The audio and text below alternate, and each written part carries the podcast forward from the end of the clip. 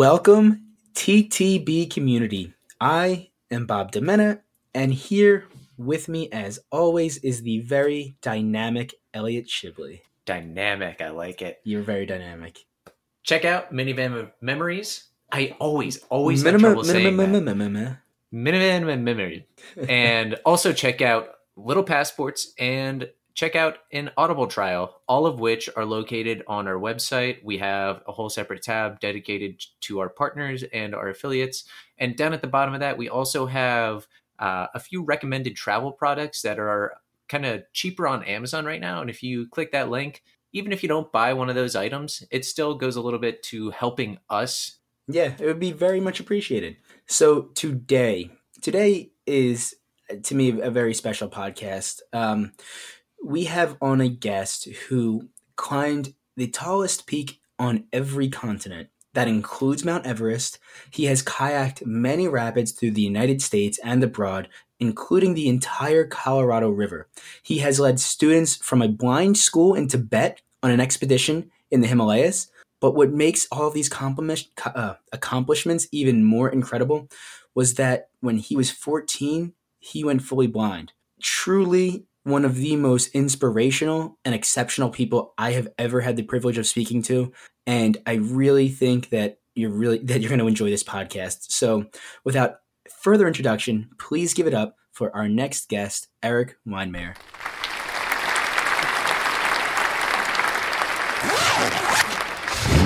Welcome to the Traveler's Blueprint. Start designing your next adventure.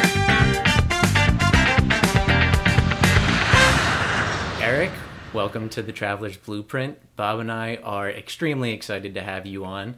Uh, we have both read your book, uh, No Barriers A Blind Man's Journey to Kayak the Grand Canyon. The first time Bob and I actually heard about you, Bob's a huge Joe Rogan fan of his podcast, and therefore I am a big Joe Rogan fan. Um, and so Jeff Evans, who led your expedition on Everest, was talking about your journey. And that kind of piqued Bob and I's interest. Like, who is this guy? Because we had never heard of Erik Weihenmayer, and we decided to get your now third book, and we read it, and it's sort of like an autobiography of your life before Everest, during Everest, and what you've accomplished since Everest. Um, so, with that, we're very excited to have you on and talk about all things travel and Erik Weihenmayer related. Nice. So I'm gonna. This podcast will be setting the record straight from all the lies that Jeff told on the Rogan. I'm sure there are many. Jeff Jeff seems to embellish. Oh no, embellish Jeff Evans? No way. Everything's everything begins with, and there I was. Uh, no, me and Jeff have been climbing together for a long time. We're like we're like brothers, so we like to tease each other. We have stories that we like to talk about, and I have my version, and he has his version. Um, one of them is um, when we were climbing El Capitan way back in the '90s together.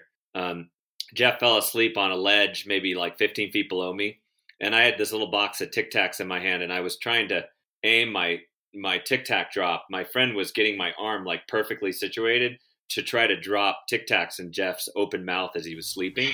and a few times I think I connected because I heard like you know, like choking sounds down there. And um, oh.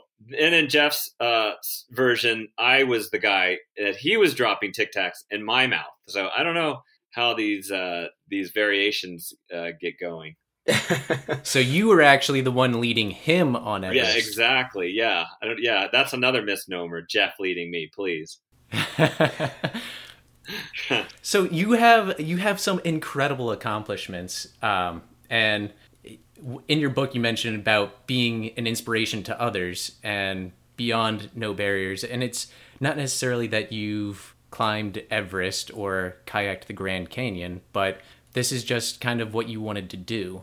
And can you talk a little bit about your early life when you actually first went blind and the first those first i guess weeks months of acclimating to that and understanding what this means for the rest of your life well, yeah, I mean, so I was, I, well, my pa- family traveled a lot when I was a kid. You know, we, my dad was uh, worked for a pharmaceutical company. He was actually a Marine uh, before I was born, and uh, but he got assigned to Hong Kong, and uh, we moved over to Hong Kong, and I think that got like a taste for adventure because I could. I was born legally blind, so I could barely see. Like trying to run around Hong Kong, this concrete jungle, um, trying to um, catch the bus, and I could barely see the numbers on the bus. Actually, I couldn't see the numbers on the bus, so I'd have to ask people, and and then like you'd just be exploring up in the jungle above Hong Kong. You know, there's this incredible middle part of Hong Kong that's undeveloped, where it's just like jungle trails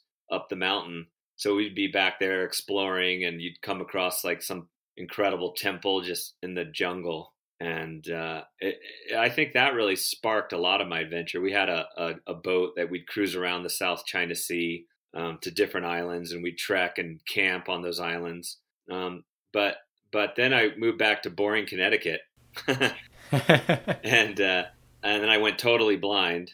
And you know, like I don't know how even to describe it. I mean, because when bad things happen to you, you can't imagine that this is you that it's happening to, right? Like you hear about bad things happening to other people, but you just can hardly imagine when it's you. It doesn't seem real. And uh, you know, so it was more like just stunned, being stunned. Like, is this? What does this mean? Is this a death sentence? And what does that even mean? Like, you know, what? What is my life going to be like? You know, it was just like so much darkness, not just blindness, but darkness in terms of uncertainty um, that I just couldn't even fathom it. You're just you're completely overwhelmed by what's happened to you, um, and how old you, you don't know how to respond. I was uh, 14.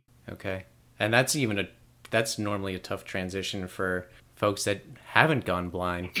but for me, barely being able to see and then going totally blind and I worried and, so much about like all the things I'd miss out on, you know, um, all the friendships and all the awkwardness of being blind, you know, like how could I function, you know, how how would I go out on dates, like how would I cruise around with my friends, you know, um, just you know trying to listen to my friends and trying to follow them, or you know, in blindness etiquette, you take somebody's elbow, but like, oh man, that's so uncool when you're a teenager to like hold somebody's elbow and am I going to look like an idiot? And are people going to look down on me? And man, it's just so much flooding into you, you know, that you you just feel so awkward and alienated and lonely. And Eric, I correct me if I'm wrong, but I, from your book, I believe I remember you saying that one of the first trips that you went on after after you became fully blind was to South America, to Peru, to Machu Picchu, and doing that hike is maybe the first step that sort of snowballed into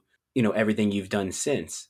Yeah, well, I was studying the Incas in history class, and my dad, uh, as a Christmas present, I think actually maybe maybe it was me that introduced the idea. I said, "Hey, we should go do this thing called the Inca Trail that I've heard people do." And you come into Machu Picchu, which is like this ancient abandoned city of the Incas. And um, my dad said, "Yeah," and, and he, he went out and found this outfitter, and they they you know they actually said okay yeah if you guys can guide him like we can we can try it. And i didn't know how to hike at that time. I'd never been hiking or anything. I'd been hiking before that when i could see but um, after blindness i didn't know how i'd do it. And i would when we went to peru hiking over the inca trail i just had a cane and my dad would uh, grab my neck and he would try to like steer me. You know we didn't know what we were doing or, or he would sometimes grab like the waistband of my shorts and try to pull me left and right. And I would just be stumbling along this trail and thinking how god awful this experience was. It was so hard, you know, tripping over every step. And then I would tumble off the trail and my dad would have his hand like kind of wrapped up in my shorts and he would go flying down the side of the trail as well with his video camera like holding up with his left hand, you know, just both of us tumbling down the side of the trail. And all I really wanted to do at that time was to keep up with my brothers. I had two older brothers and I wanted to be cool and have fun with them. And I was always just stumbling along trying to keep up with those guys. and um, I don't think I got the reward until uh, we got to the gate. I think it's called the Gate of the Sun. And the Sun Gate. The Sun Gate, yeah. And it's yeah. just beautiful. And you're like over Machu Picchu, and I could hear the city. You know, blind people use echolocation sound vibrations, you know, to to hear the valley below you. And I could hear that valley because it's all rock, so it's really percussive, you know, it's really, you know, sound just echoes off that tiered city and coming down in the trail into Machu Picchu, I remember feeling like an explorer, just like, wow, this is this is uh, such hardship, right? Stumbling for three days over this over these passes, long days, because I was hiking so slow um, and and hungry and tired. But the reward of coming across this incredible city, um, and that was the gift, you know, like the gift of the explorer. And uh, I remember just that grabbing me so powerfully, you know, thinking like, wow. At the time, I didn't think that would be my life or anything, but I thought that would be such a cool way to live. Yeah. Yeah. Well, I mean, it did become your life, right? And you've since gone on to hike the most iconic mountains in the entire world, which is is fascinating. And then specifically Mount Everest is something that most people, you know, only dream of hiking or, or fantasize of hiking one day and and you accomplished it and i'm just really curious about i guess the thought process going into that hike you know knowing you have this handicap and and how you you planned on overcoming it well part of it was my desire to want to keep pushing and to be around people um, you know at first i don't know if i was that super connected with the outdoors i was connected with people like i wanted to be around my brothers i wanted to be around my friends i wanted to keep up with people um, I wanted to do things. I wanted to interact in the world. I didn't want to be left behind, like sitting in this dark place, you know, just, you know, listening to books, you know. I love reading, but I mean, I wanted to be out there. So um, it was a desire to be out there. And then it was also beginning to learn the tools. So I, I came across trekking poles, these long trekking poles. Uh, and eventually, um, Leki trekking poles started building special trekking poles for me. They're really long, super long, so I can feel way below me when I'm descending a trail. Um, and I can shorten them when I'm going uphill. And then uh, we started experimenting with bear bells. Somebody would jingle a bell in front of me, so I'd have a little more of an audio in front of me, and then how to communicate with me. Hey, you know, uh, well, like Jeff Evans divides uh, trails into three categories. Um, the first is a pissed off fall that's like some blood, but you probably get up with a skin knee.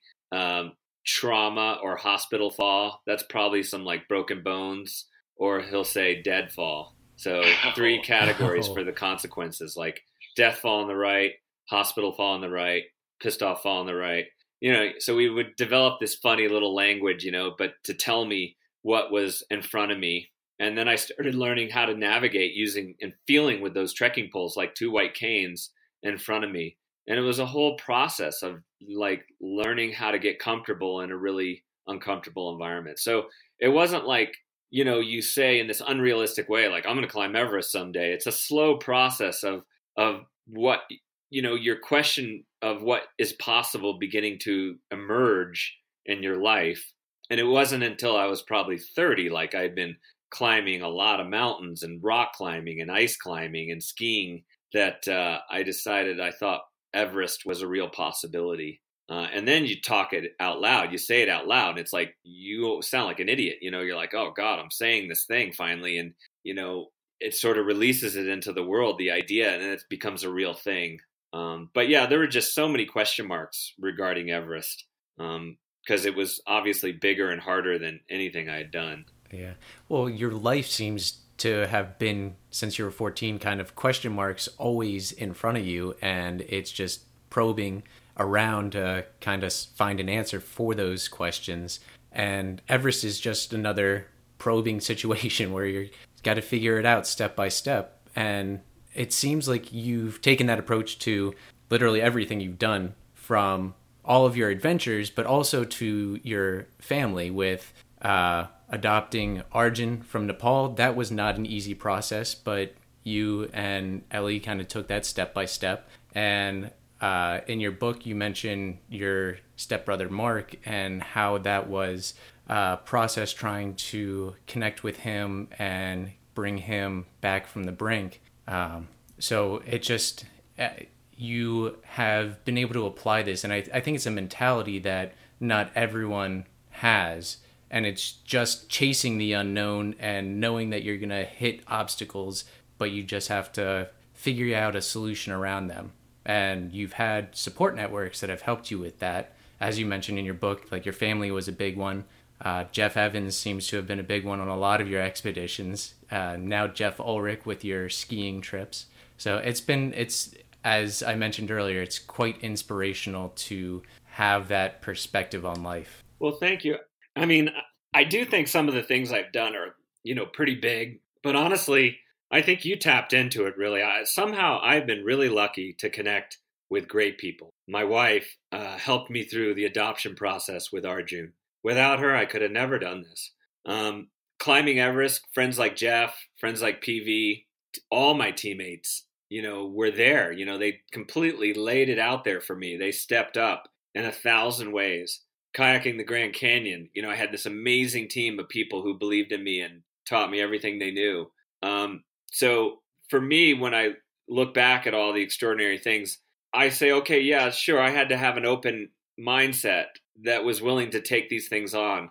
But without my family, without my friends, uh, without my wife, I mean, like none of them would have been possible. And I think blindness sort of beats humility into you, and you, in a way, it becomes a reverse gift because you realize how much, how blessed you are, how much gratitude there is uh, for the people that come into your life that you know help illuminate bits and pieces of that map going forward. So yeah, for sure, you tapped into it. It's my support systems.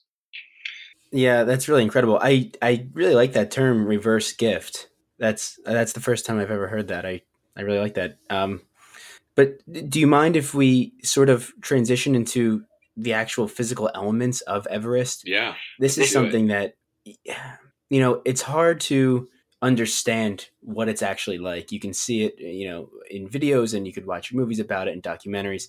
But I, I'm really curious to hear your perspective of climbing Mount Everest because, you know, without vision, you really had to be in tune to everything else around you. And so I'm sure it was enhanced. And I'm, I'm just really interested in, in your understanding or your perception of climbing this mountain.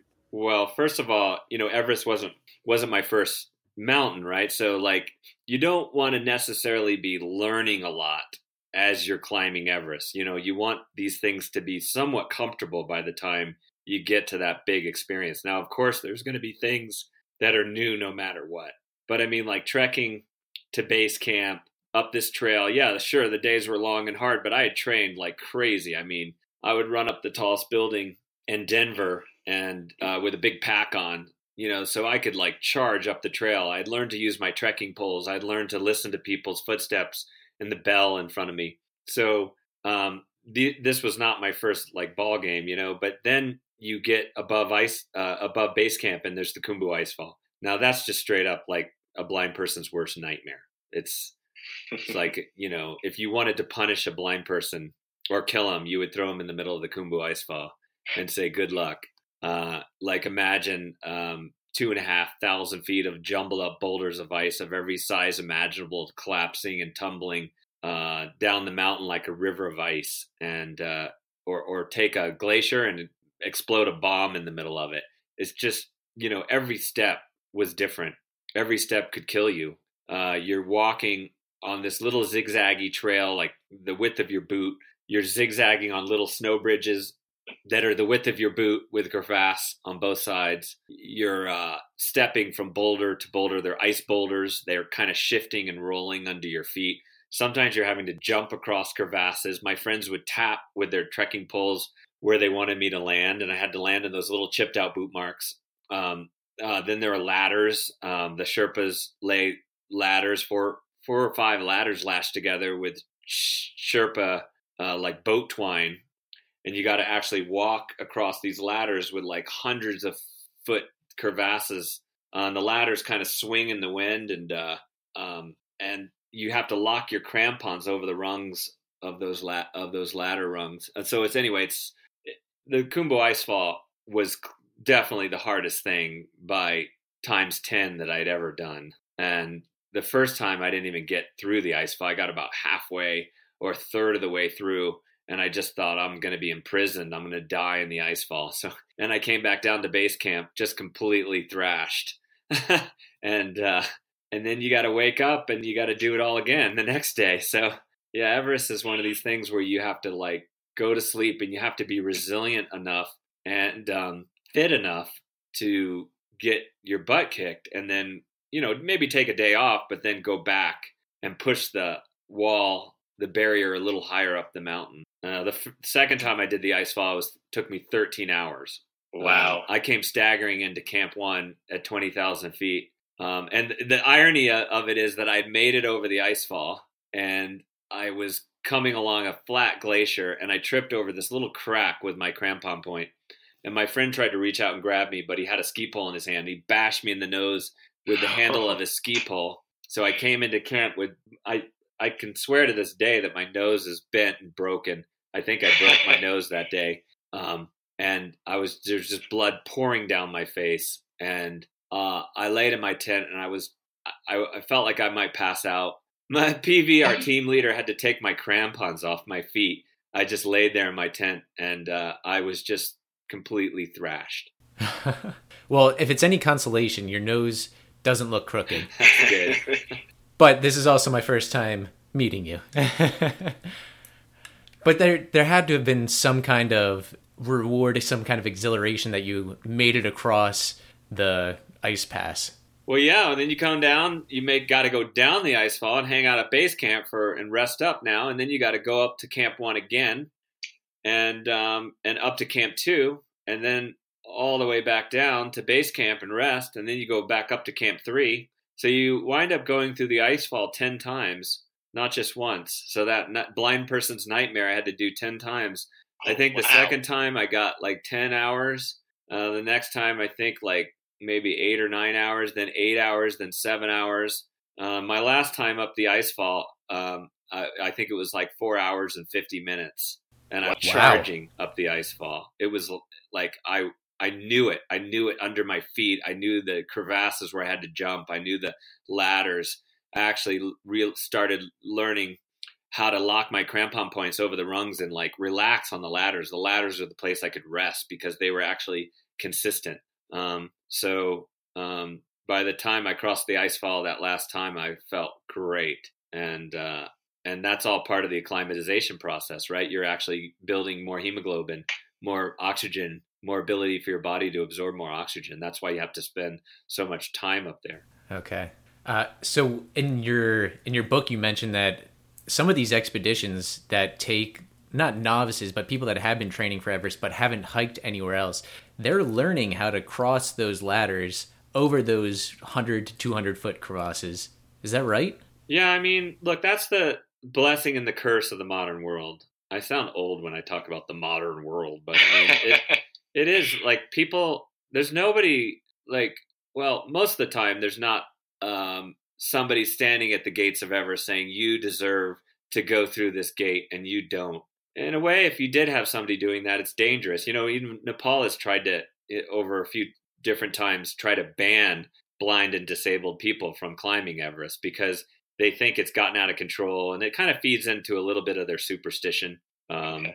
you know like uh, you know they think like you know maybe with the with karma like if you're blind you've done something in a past life so that's bad maybe or murder or something and you know going up onto the mountain uh you know if you're not pure uh then the mountain will um will curse the the world with earthquakes and avalanches and all the terrible things that happen in the world. Somehow blind people are blamed for that. So they've tried to ban people but for the most part those haven't worked right? So in the modern world you can make your own choices and and that's very cool. And there have been some people like i met this billionaire. He's like yeah i made a billion dollars and uh and then i uh, that wasn't a challenge anymore so i decided i wanted to climb and if i was going to climb i'm going to climb the tallest mountain in the world and i wanted to do it quickly because i don't have time and so i hired the best guides in the world and i trained and uh and i got up everest. But i mean to me that's that's not the that's not taking that that's not what a summit is to me. The summit for me is like you you through the struggle through the preparation through the connection with your team and learning about this beautiful place and actually taking the long road you you you connect and you earn these gifts like we were talking about. Sometimes they're reverse gifts. And th- that's what the summit is. The summit is the gift that like that you've earned. And so so i'm just not a believer in that fast track idea because sure you can survive the mountain but you're not necessarily going to get the gifts that you might get if you take the time to really flourish in that environment versus just survive it. Yeah, you can't Yeah. buy that appreciation. Right.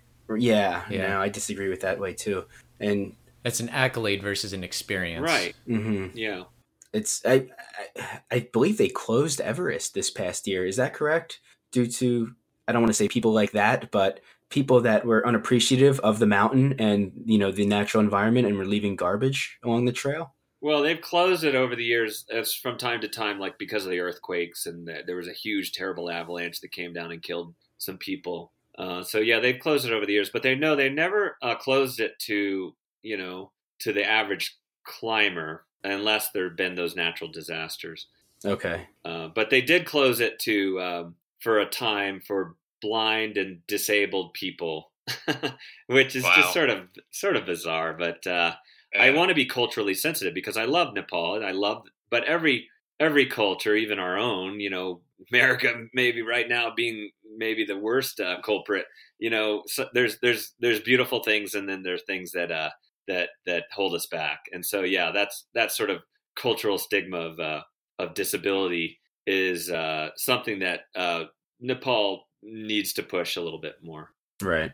Everest is one of those things that even if you are have trained your entire life, it is still an unforgiving environment that can spit out the best trained athletes and climbers. And so to still be able to accomplish that and ascend Everest and come back down alive without any I I don't know if you mentioned this in the book at all, but it didn't seem like he got hurt at all. Minus the punch in the nose. The Punch in the nose, yeah. Um, no, I actually held, held out okay. Uh, I had a guy on my team, Sherm Bull. He's an awesome guy. When uh, he summited with me, he was 64 years old, and he summited with his son, Brad Bull, who was in his 30s at the time. And they were the first American father son team to reach the summit. But Sherm had tried the mountain five times. Five times. The first time, I don't think he I think he got sick or something. Uh, one of the times um, they were in a tent and they were cooking food on a stove, and the stove blew up and like blew him out of the tent. He slid down the mountain and landed in a crevasse, uh, and that ended the trip. I think another time he took a massive fall and had to be ex- uh, carried down the mountain.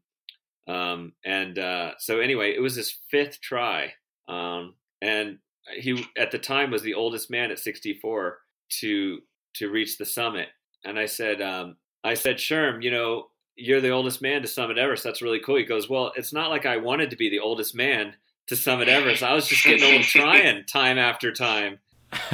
Anyway, but he he charged the summit and he did so great. But yeah, so we were really incredibly fortunate to be able to summit my first time on the mountain. Um, yeah, most people it takes them two or three tries. So yeah, there was Yeah. a lot of fortune on top of us. Yeah. Well, speaking of that, I don't know if you saw recently that due to the warm uh, climate that Nepal is currently having, a lot of the gl- glacier is melting away, and it's some of the lowest snowfall and snowpack that they've had in a while. And it's revealing all of these dead bodies that have come off of Everest and been kind of pushed down by the snow. Yeah, there's a lot of dead bodies up there, and people die all the time on the mountain. It's one of the paradoxes of climbing. Like you're passing dead, frozen bodies, and It's like that's a sign. it's really grim, you know. And um, I don't know. I don't even know how to think about it. Really, um, it's not like that's exciting or anything. Passing by dead bodies, it's scary, uh, and you feel for those folks, you know. Um, I always had this idea that I could climb Everest, and if I couldn't make it to the summit, I could turn back gracefully. Like I wouldn't necessarily, like in the movies, you have to like fall down in the snow and die. You could turn back and you could go down to your life, and your family and your friends would love you, and they'd say, "Awesome." They'd slap you on the back and they'd say, "Awesome, dude, you gave it your all." And that's the way it is. You didn't make it. Um, I didn't think I had to die in the process. I never was that dramatic, you know, where it was like summit or die. That's a Yep. dangerous attitude. Right.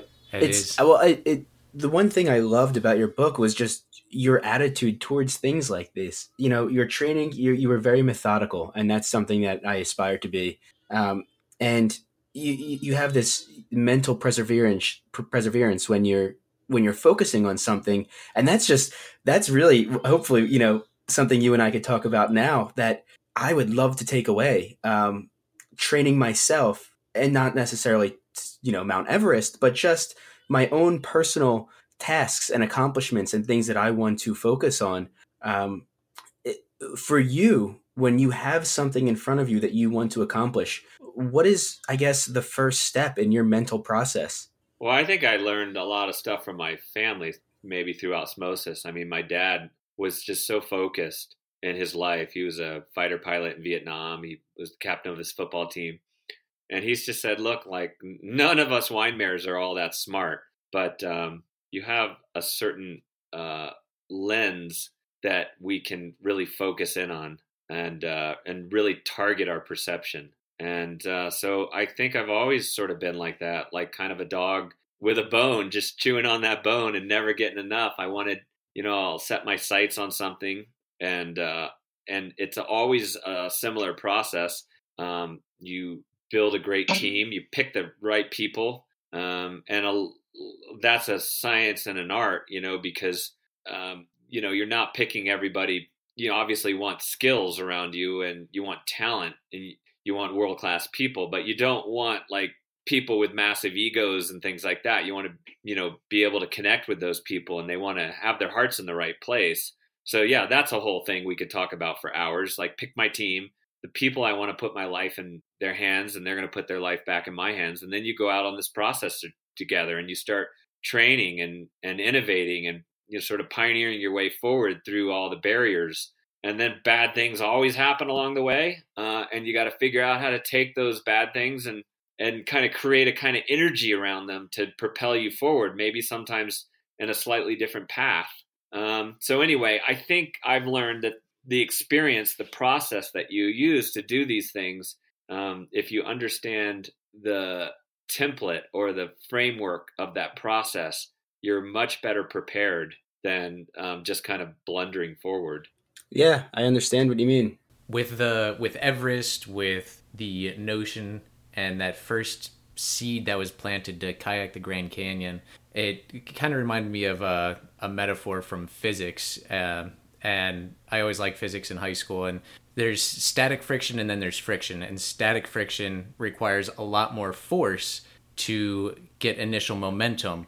And then once you have that momentum, you can kind of keep it and you need to apply less force and things get easier. And I think that's that can be applied to anything new that you ever want to do, uh, whether it be kayaking the Grand Canyon, whether it be going for your first dance lesson for like ballroom or waltzing. It's the unknown is scary, but taking your first step starts to shed light on it, and then from there, it's just continuing. Yeah, and that you, you there's such feelings of vulnerability in the beginning of just feeling like a total idiot, such a Gumby, you know, and uh, you just have to understand again, all that's part of the process.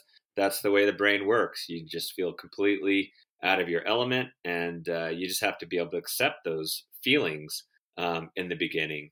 And yeah. and uh, yeah, so I think knowing that process, knowing how your brain works, knowing how your brain really wants to just keep you safe. Um, like so, you can't even trust your brain along the process. You know, you, on Everest, there were so many times where my brain was just overwhelmed and I wanted to, you know, it, my brain was telling me to turn back. Yeah, go down. What are you doing? You know, you're hungry, you're tired, you're in this scary cold place. Like, and, and I would say to myself, like, I, I don't know, not to get too spiritual or anything, but like, I'm not the bio, I'm not the biology of my brain. My brain right now is, uh, is not me. Uh, like I'm something beyond that. And my brain is wanting to keep me safe. Um, because that's what the brain wants to do, right? It's it's the fight or flight mechanism, but um, that doesn't always steer you right. Sometimes that's you know the sort of monsters that are trying to gobble up your dreams. Oh, yeah. So I, I I learned that even your brain is not necessarily a trustworthy ally always. yeah. So I joke around with my wife a little bit because, uh, like, I'm not very. I was never very good at ping pong, but when we first started dating, we would always go to her grandparents' house for Thanksgiving and Christmas, and there would always be a ping pong tournament. And the first year I didn't play, and the second year I finally built up the courage to enter into this family tournament. And I mean, I got whooped, but I felt more comfortable every year. And I, we still joke around about how people like to do what they're Yeah. good at, but you don't get good at something by not doing it. Yeah, yeah, and that's the way. I mean, like, uh, I mean, climbing. I always like loved it from the beginning, you know. Um, but but yeah, you you get into situations that are completely over your head, you know. Like my first big mountain, Mount uh, well Denali. They used to call it Mount McKinley, but it's Denali, the tallest mount- mountain in, in North America. You know, there are days that I'd be like slipping and sliding in the trail, and like like I get into my tent and I'd cry, like literally physically cry, like I can't this is so hard. I don't know if I can wake up and do this all again tomorrow. Uh, but yeah, it's something you know. You wake up, you get that eight hours, and you wake up and you say, "Okay, I'll I'll I'll try again today, and I'll give it my best." And uh, and if you can just kind of have that mental attitude of waking up every day and just realizing that there's going to be a lot of suffering, um, at some point you you know you wind up on the top of the mountain. Um, but yeah, it's a lot of it's a lot of discipline and tricks that you do I think, in your brain. My friend Chris Morris, he's a, one of my climbing partners from uh, a long time back.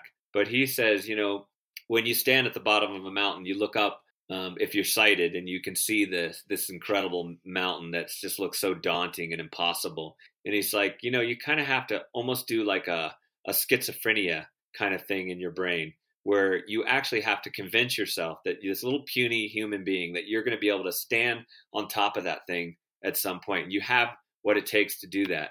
He said it, it honestly is like a gymnastic, like a mental gymnastic that you do.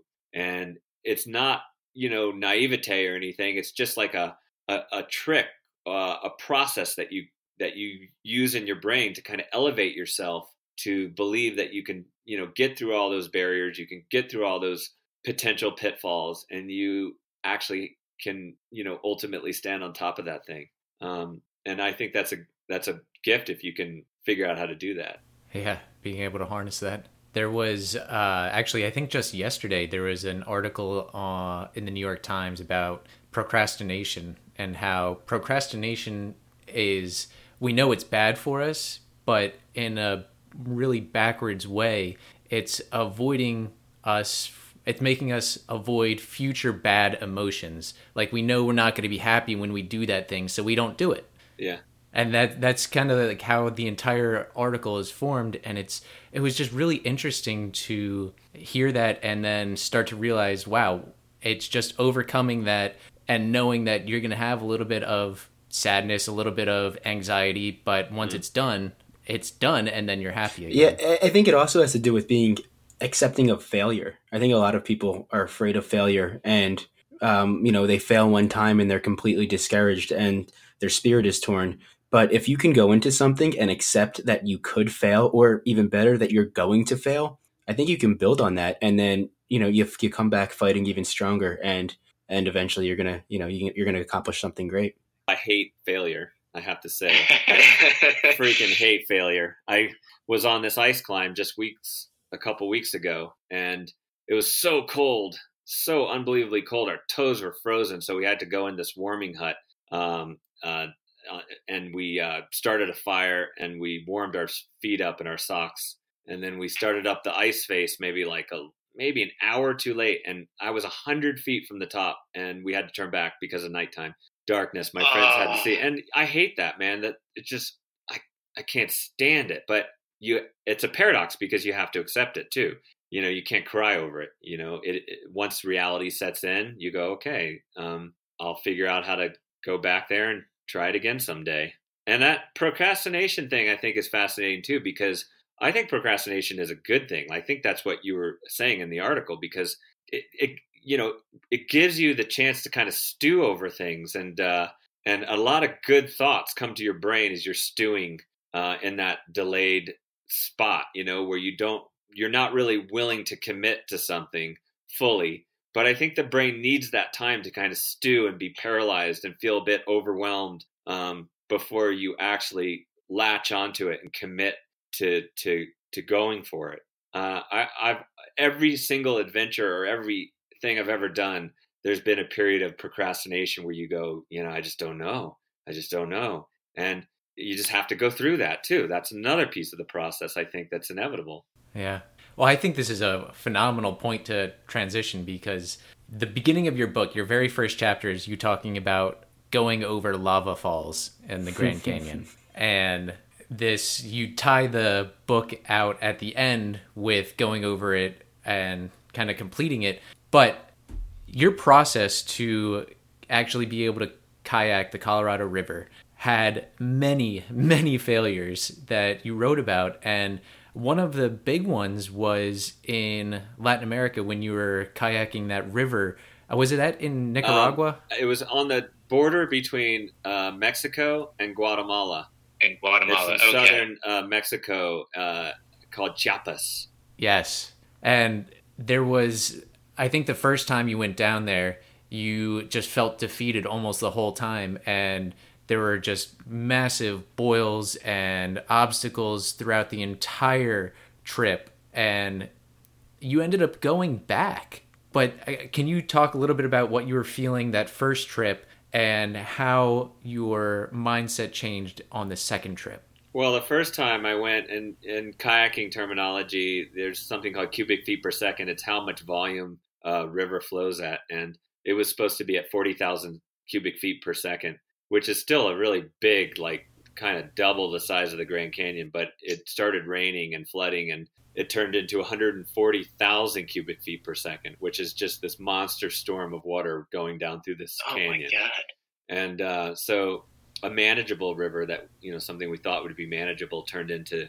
Um, I mean, the the waves get bigger in some, certain cases, but also um, it's just a storm of water going down and because there's so much energy it creates boils which are these like energy sources that come up from the bottom of the river and bubble up and like explode like a fountain o- over the surface of the water. Or these whirlpools they're kind of mysterious. It's just crazy vortexes that swirl down. Some of them on that trip were nine feet deep. They would oh, grab oh, your wow. tip of your boat they would suck you down and they would pull me out of my kayak and they would suck the shoes off your feet. They were so strong. And they'd hold you down for like more than a minute. And uh, I survived one of those whirlpools. And I literally, I mean, I, I don't want to be presumptuous and say um, that like I, I got how like soldiers might feel, but like I really was like, I had a, like PTSD. I couldn't get in my boat. I was having nightmares thinking, you know, I'm going to get just sucked down one of these holes in, into oblivion. Uh, and and uh, there was a time where I kind of thought my Grand Canyon dream was dead because my brain was so shattered. Um, it was my friend Rob Raker um, after kayaking um, for the next year, but in like much smaller circumstances, that convinced me to go back to the Usumacinta. Um, and um, but but really, I think I was ready for the Usumacinta because Rob had taken me to the um, what's called the National Whitewater Center. So uh, after that experience in the Usumacinta, that first experience, I knew I needed to rebuild myself. So I literally went back to the drawing board. I went back to really baby, tiny rapids. I'd lost my roll, you know, which is your combat roll. When you flip over, you got to flip yourself back over with your paddle. I'd lost all that. It was all in my brain. And um, so I had to like really go back to the start almost and rebuild myself. And so after that year of trying to rebuild myself, I'd gotten a little bit further along the way, and uh, Rob suggested that we go back to the Usu and uh, try it again. And uh, the next time I kayaked, uh, I paddled the whole thing, um, not at that quite at that monster storm of, of flow, but still survived it all. Felt great. And uh, Rob said, "Hey, you know the river was different this year, but also you're different." And uh, and and so yeah, it turned into a different river because I was in a different place. Yeah, that's incredible. Yeah, that's it. Really is. And there were crocodiles in that river too. By the way, that was exciting. Wait, really? Yeah, we we kayaked onto the beach one night, and there was a ten foot crocodile that slithered off the beach, and we're like, that, that makes you want to hit your roll and not necessarily swim. Yeah. Oh man, I don't remember that. I don't know if I. I mean, so uh, I'm going to tell a quick story because when I was reading this, uh, it was late last year, and my wife and I and a few friends we went whitewater rafting in southwestern Pennsylvania, and I think the the biggest class was a class three. It might have been a class two at the level of flow it was going. Yeah. But there were just six of us. We were in an unguided raft, but we had guides kind of pointing us where to go. Nice. And there's this place on the Youghiogheny called Dimple Rock, and it was the biggest rapid that we were gonna hit, and it was also the most technical. So we had to hit it at the right angle, and we I, I will take full blame because I was designated as captain, and we hit at the wrong angle, and our boat just kind of went perpendicular to the direction of the water, hit the rock, flipped on us, and we all just were like underwater for 10, 20, 30 seconds. And some of us got really banged up, but I think almost everyone on the raft was fairly shaken up. And just to think, like, we couldn't even do that with six people fully aware of all of our surroundings. And that was a class three. and the Usumacinta, those whirlpools, those were what, class six, maybe class seven? Yeah, they were big. Uh, they're big. I'd never, even Rob, my kayaking guide, had never experienced anything like that. And uh, that's just what you get when you get such a massive flow of water, you know, going through a narrow canyon. Um, so yeah, um, people talk about this all the time with water. You know, I mean, the mountains are scary, but it's slow and methodical, and you're plodding your way up the mountain. Uh, it's really hard. There are days where you're just completely crushed, but rivers, I mean, there, you know, something about water, you know, obviously the fact that you can't breathe underneath water, you, you're drowning. Um, and it's so violent, you know, for me being blind, you go into this massive rapid and you're just engulfed by the loudest sound you've ever heard, this cacophony of noise. And then all this crazy, so, so you're blind and you're kind of deaf. And all I have is the speaker, a little speaker in my ear of my friend telling me, you know, hard left, hard right, charge through that hole, that wave and uh, you know so much is happening to you you know waves and forces shoving you in every direction and sometimes you're slamming into rocks and spinning around and you have to like react to all that. Um, it was definitely hard on the psyche. It was hard on my nervous system. Um, and it's just stuff that you can't really prepare for. to be honest with you it was the hardest thing i've ever done. I, I, I mean just hands down. Wow. Yeah. The, the, one thing that I'm curious about, you did touch up on it on your book, but uh, first of all, I want to preface this by saying that I kayaking the Grand Canyon, the Colorado River, is something that I hopefully will do one day. It's something that I have dreamed of doing, um, and so reading your book was was pretty inspirational and sort of put it into context more than I um, originally anticipated or had an idea about. So now I kind of have a, a, slightly better understanding of what I'm going to be getting myself into, which is a lot harder than I originally thought. You know, but um, here's a, I'll put it in perspective a little bit for you so you're not so freaked out. You know, I know maybe you aren't, but I mean, just to perspective, the Grand Canyon really, for the most part, a lot of it is paddling, flat water. And then there's a lot of beautiful, fun rapids if you have experience. Like they're just, they're fun. They're big wave trains and maybe giant waves, but they're like the waves of a, uh, like a rolling ocean uh, and those aren't so bad. Then there's just maybe ten rapids that are really like the big scary ones that are like going into the ring with you know heavyweight boxing title. Um, know, that's that's the the ten rapids. So really, and, and some of those ten, I didn't even think were that bad. You know, they're just like a couple big massive hits, and you blast through it. Even if you roll, you have time to roll up again. So um, but but there's a couple of them that are big, like lava. Lava, I mean, for sure, it was for me head and shoulders the hardest and scariest. Yeah, and so yeah, so lava, I guess, is a good example of, this. One thing that I wanted to talk to you uh, in person about was how you oriented yourself. You know, after you flipped over um, and you came back to the surface, and you're just stuck in the middle of a rapid. It's loud. It's you know you're you're you're being thrashed all over the place. You have walls on either side in some areas. How did you orient yourself and and figure out which direction you were going? Well yeah i mean that's the challenge of blind kayaking right? Because you get knocked over and you roll up and when you roll up oftentimes you don't really know where you're facing right? I have no visual reference so i can't tell where i'm facing and um, so a lot of times you know i would wind up going sideways through a rapid or backwards through a rapid. Um, I mean, there are some clues of trying, you know, to orient yourself. I, and that's what I worked on for six, seven years as a kayaker. You know, like okay, maybe in the afternoon the sun is down the canyon and uh, so the sun's in your face, or the wind's blowing up the canyon, or you can hear the walls like on both sides, or you can hear the holes or the rapids or the rocks below you, and, and so there's there's there's things that are giving you indicators um, through the feeling under your boat. But yeah, I mean, it's it, without eyeballs. Yeah, I mean, you just sort of have to be ready for every everything.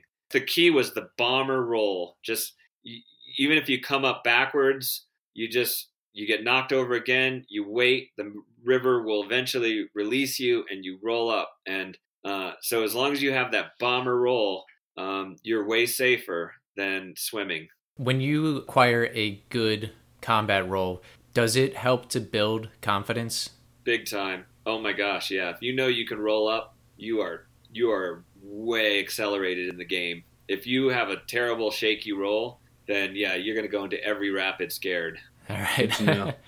yeah. Well, isn't that how uh, this is a side tangent that I hope to come back to later, but Lonnie uh, he started out kayaking by just doing what a, th- a thousand combat rolls in his pond.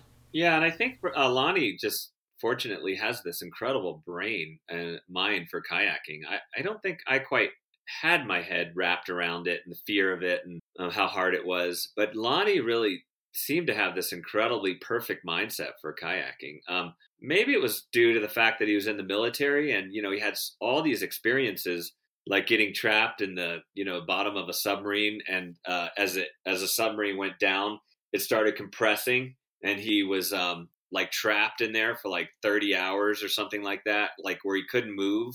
People had to slide food into him.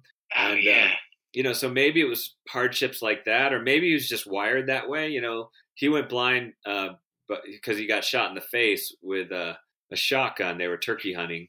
And um, he, he took a stick and he shoved it down his throat because he had all this blood pouring down his throat, and that kept his uh, his esophagus, you know, his windpipe open so that he could continue to breathe. He would have it would have clogged up with blood. And he would have suffocated if he uh, hadn't done that. So just Lonnie has something that enables him to, in these moments of fear and crisis, to just stay totally calm. And yeah, he's got a bomber roll. So um, Lonnie, I definitely say, is a better better mind for kayaking than I do. well, and I think the whole story of how you met him was interesting because it was the second time you were kayaking the Usumacinta and you were on your way back to the States. Yeah. And wasn't it Rob that saw the headline that uh, the first guy, blind guy, kayaked the Grand Canyon? Yeah. And you were in the midst of your training at that point, thinking that you would be the first one. And it, it was just funny. So that at that point, you're like, oh man, do I? I, I'm, yeah. but then you decided to meet him, and that was that interaction was really cool. And then you actually did it. He, Lonnie joined you on your trip down the Grand Canyon. Yeah, because yeah, first you feel threatened by competition or something like that, but then you you know one realize you know this is what the world should be doing, right? The doors should be opening to opportunities, right? So there's more than one blind kayaker in the world. That's really cool. Um, that's the way it should work, and I should be proud of that, right? And uh, um, and so once you get over those selfish feelings that I think are natural, I hope for all of us at first, you know, when you're not, when you're kind of like just giving into the base, you know, side of your of your personality, right? Like, oh man, yep. who's this blind guy? I wonder if he's cheating, you know, and uh, I wonder how good he is. I bet he's not that good, you know. And you're doing all this stuff in your brain, and then you realize that's not the way to be. And so uh, I thought it would be cool to meet him. And so I invited him down to the Whitewater Center. And then I found, like I always do, that that connection is the beautiful thing. You know, Lonnie and I connected. We compared notes. We talked about how hard it was to kayak blind. He had certain things he taught me. I had certain things that I taught him. And um, we had a beautiful connection. And I felt like um, uh, in the book, I described it as like uh, there's this uh, turtle in the Galapagos. It was, I think his name was Lonely George.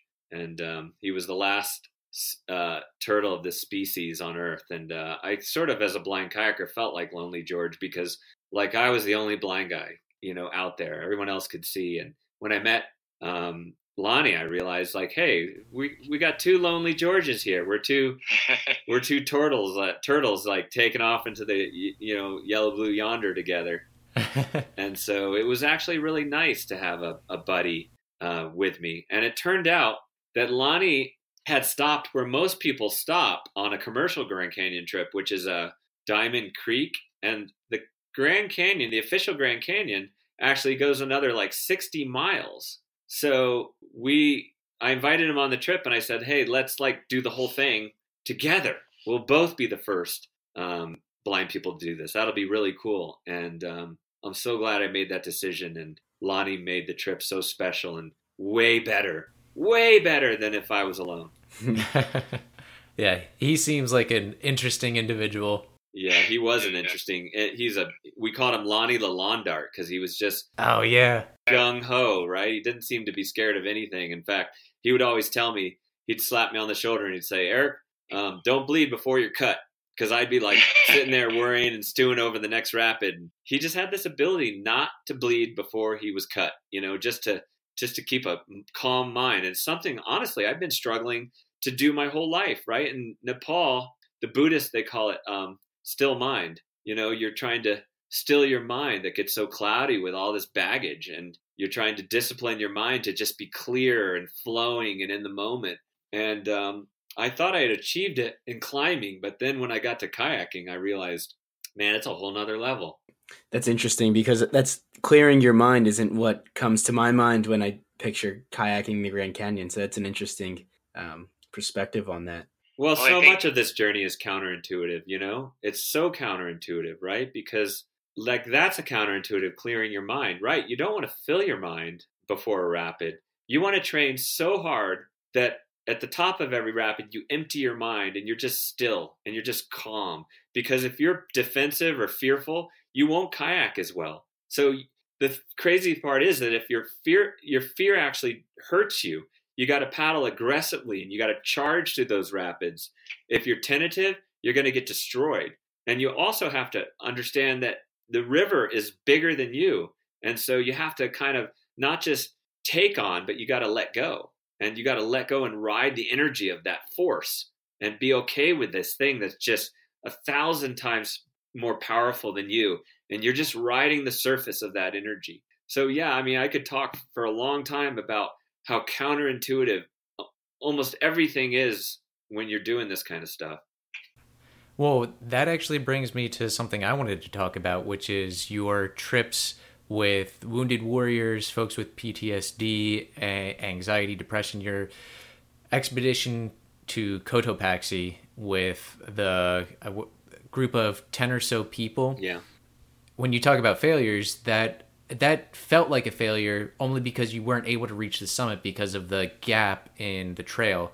But for everyone that went, especially um, blanking on his name, who was really struggling early on, um, but he it kind of changed his life oh. forever after that. Yeah, that was Matt. So yeah, that trip. I mean, so in 2010, um, we decided it was the 10th year anniversary of our Everest climb, and we decided that as a team we wanted to get together and do something. And at first, it was like, well, maybe we'll do like a Disney cruise, or we'll go we'll go play golf or something. And then we're like, no, that's not us. Let's go. Let's go get back. The mountains have given so much to us as a team.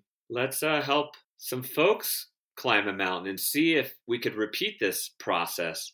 You know, this this idea that the mountains, that these big experiences can transform you in so many ways. And right then, a lot of the country was struggling with Iraq and Afghanistan, and there were these stories of soldiers coming home shattered, PTSD, TBIs, traumatic brain injuries, uh, physically and mentally beat down. And so we spread the word among the VA system, and uh, immediately we had 10 amazing uh, veterans who signed up to climb a 20,000 foot peak called Lobuche, which is next to Everest. And we had this amazing experience, and we found 100% that this mountain experience could um, could really change lives. Like people said, um, I'd been to therapy, you know, at the VA for like five, six years, and this experience was better than all of it. It changed me more than all of it. So we knew we were onto something. And we went uh, the next year and built a team and climbed Cotopaxi, which is in Ecuador another tall peak, and that one didn't go so well. Um, you know, you think you like were onto something, but then your second try, a lot of times you actually go backwards. And I think I don't know, maybe we were overconfident, you know, maybe we hadn't prepared enough, maybe we hadn't really latched on to what the recipe, what the equation really was at the heart of this experience. But yeah, we um we had a lot of conflict, some almost some like physical fights um, along the way. Um, we had a really hard summit day where um, half the team didn't summit, um, but one guy, Matt Burgess, he uh, almost quit in the very beginning. Um, he was a guy who had gone through uh, the military. He had he had had an anthrax uh, reaction that messed him up. He he he just on and on and on. This guy had a series of ailments that you like a laundry list of ailments and and disabilities that you couldn't even believe. And the worst one, and he doesn't mind me talking about this, was he was actually uh, um, at Walter Reed and uh, went under this procedure, and he was he was actually uh, asleep and he got molested. And so this is a guy, right? That you like you want to. If anybody should crawl under a rock and say the world sucks, this is a guy that has every right to do so. It just everything in his life had been taken away from him. Um, but he stuck with the program. He said, you know, like just something kept telling me that I have to go through this process. I have to keep my heart open to this experience because I know that it's healthy. I know it's good for me. I know it's important for me to get out of the darkness and get back into the light. Uh, and he struggled his way to the top of Cotopaxi and stood on top. And he said he experienced that light, you know, that that just beautiful light that like really came into his life, and um, he wanted to pass it on to others. And so since that experience, uh, Matt has gone on to start this really amazing organization called Freedom Fidos. Uh, they train service dogs for veterans, for kids, therapy dogs, you know, that help people in a myriad of ways. And he's trained dozens and dozens of dogs. He has a beautiful facility down in Georgia. Uh, and so Matt's out there changing lives. And, uh, you know, I'm pretty psyched because I feel like our team was a part of that. We have since then started a, a whole program around no barriers. Um, and we've worked and uh, done expeditions with hundreds and hundreds of uh, of veterans since that since those first early days. So we've really gotten the equation um, a lot more honed. yeah, it's it, that your whole the whole project, the whole No Barriers project, is amazing to me because a lot of the people that um, seem to participate have had some sort of life altering event that typically seems to have been out of their control. And when they participate in your no barriers you know in these in these activities you and your team you help them realize that they can take control of their own life or or I, yeah i guess just they have the ability to take control. And sometimes it requires them to maybe take control of just a few days to summit a mountain for them to say you know look what i did i took control and now i can go back to my life and take control of everything um, yeah it doesn't. I mean, they don't just snap their fingers and change. You know, change is really, really hard. But it's the beginnings of change. You know, for a lot of the teams that we work with, uh, the mountain experience, we take them on this journey. We talk about the process. Um, the way I look at No Barriers is kind of a map. You know, um, it's a messy map, but for sure.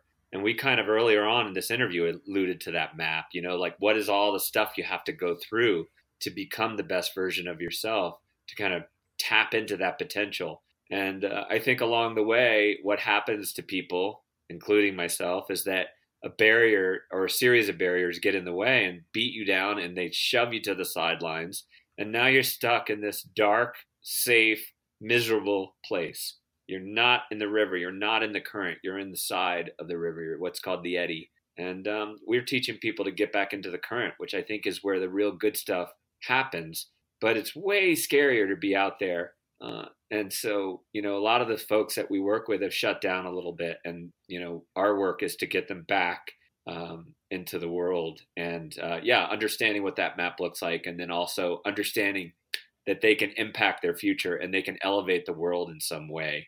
Uh, so Matt is just the perfect story of that. We've had you know hundreds of success stories since then um, of people taking their lives back. It is truly fascinating. One of our early guests was Florence Williams. I'm not sure if you're familiar with her. but she is actually familiar with you and she's actually a big fan of your work. She wrote The Nature Fix, and as part of her book, she was trying to figure out how nature impacts the brain and what effects it has on us. And she did uh, using EKGs, other alpha waves to measure cortisol levels, all this kind of stuff. And she took a group of uh, soldiers that had PTSD on a kayaking cool. trip, and ha- they all wore helmets, they all kept journals, and it was, I think, a week long.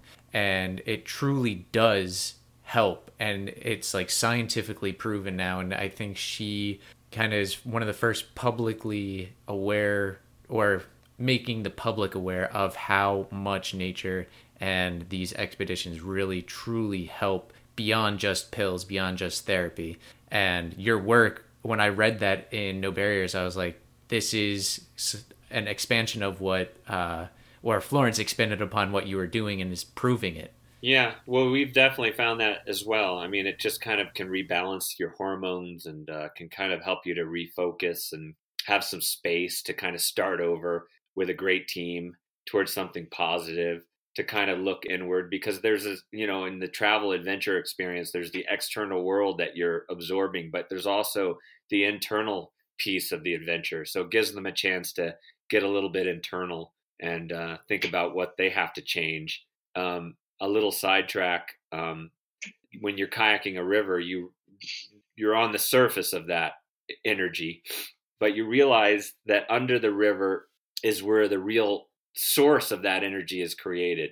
You know, like lots of flows and channels of water like rising up from the bottom and affecting you on the surface. And I think that's what these experiences and no barriers are like. It gives people a chance to dive down beneath the surface and really understand like what are the things that motivate them and are completely sabotaging them. Um, what are their triggers? What are their, you know, what are these things that continually betray them in their lives?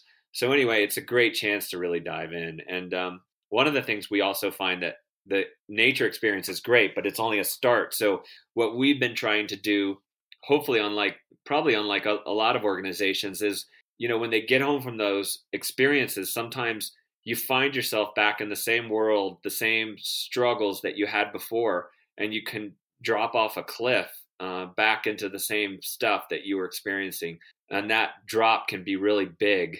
So what we try to do at No Barriers is we have a social worker who continues to follow our uh, folks for a year or so to keep them on track. They all make a No Barriers pledge. Maybe it's to get a job or to to get out of the basement or to lose weight or to get off uh, um, uh, painkillers, uh, to to start a nonprofit like Matt. Um, and then that social worker follows them and keeps them on track, keeps them tries to keep them in a healthy place uh, so that they don't drop off that cliff. Uh, because I think experiences can um, can can actually leave us feeling more empty sometimes when you fall back into that same place and you realize, oh God, I'm still in the same place, maybe even a worse place, because that trip, that experience gave me such a glimpse of hope, and now I'm back in this dark place. So yeah, we found that the that the phase three part of the journey, that's when you come home that is the most crucial piece of uh, of of maybe what we do. I think what you're doing is really really great because a lot of our veterans are undertreated and I think in some ways neglected and I think they need this kind of attention beyond just one week visit every or a one day visit every month to the yeah. VA. Well, we think it's working, and we're having great success. And uh, the organization, the movement's been exploding. Um, we are uh, a staff of like 35 now, and uh, we impact like 12 or 13,000 people a year. Um, we started out just so grassroots, just a bunch of hacks, like not really knowing what we're doing, and uh, and have built it into something really beautiful with a lot of great success stories. That's incredible. That's awesome. Yeah. So so Erik, um, as we get close to wrapping this up, um, I'm curious what what can we expect, you know, for the future, and what are we, what can we follow uh, along with?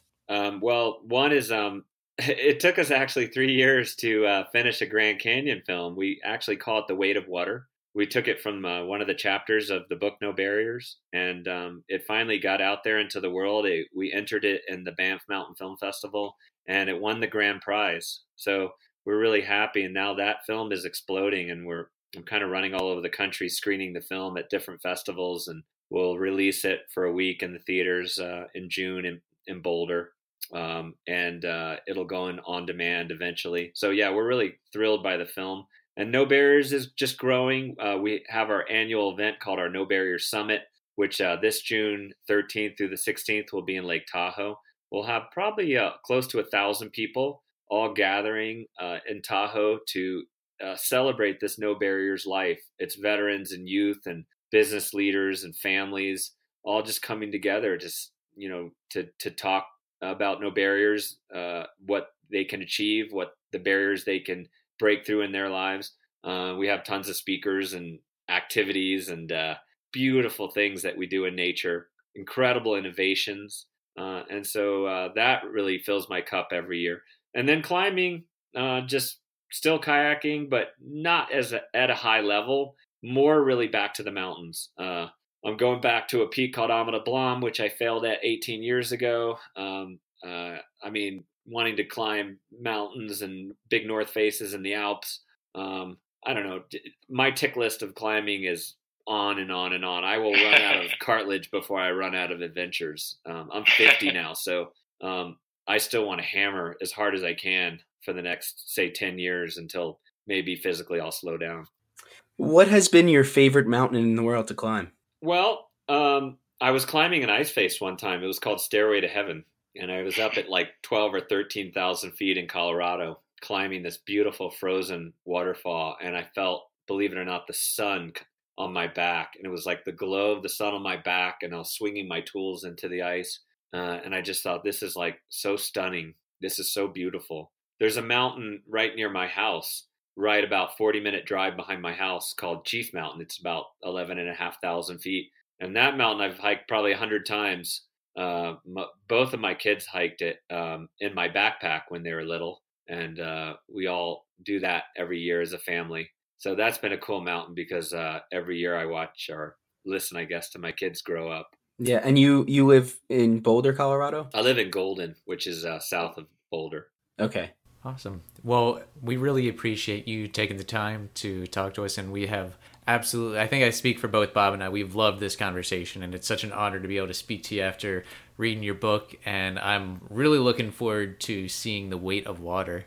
Yeah, we're, um, we're to screen it all around the country, so yes, uh, uh, check it out for sure. Um, and, um, yeah, I don't know. We'll see. I've done four films now. They're always so hard, so we'll we'll see we'll see about more films and books. There, you kind of pull your hair out making these, you know, these these beautiful creative things. But maybe at some point I'll I'll I'll dig in and start doing another one.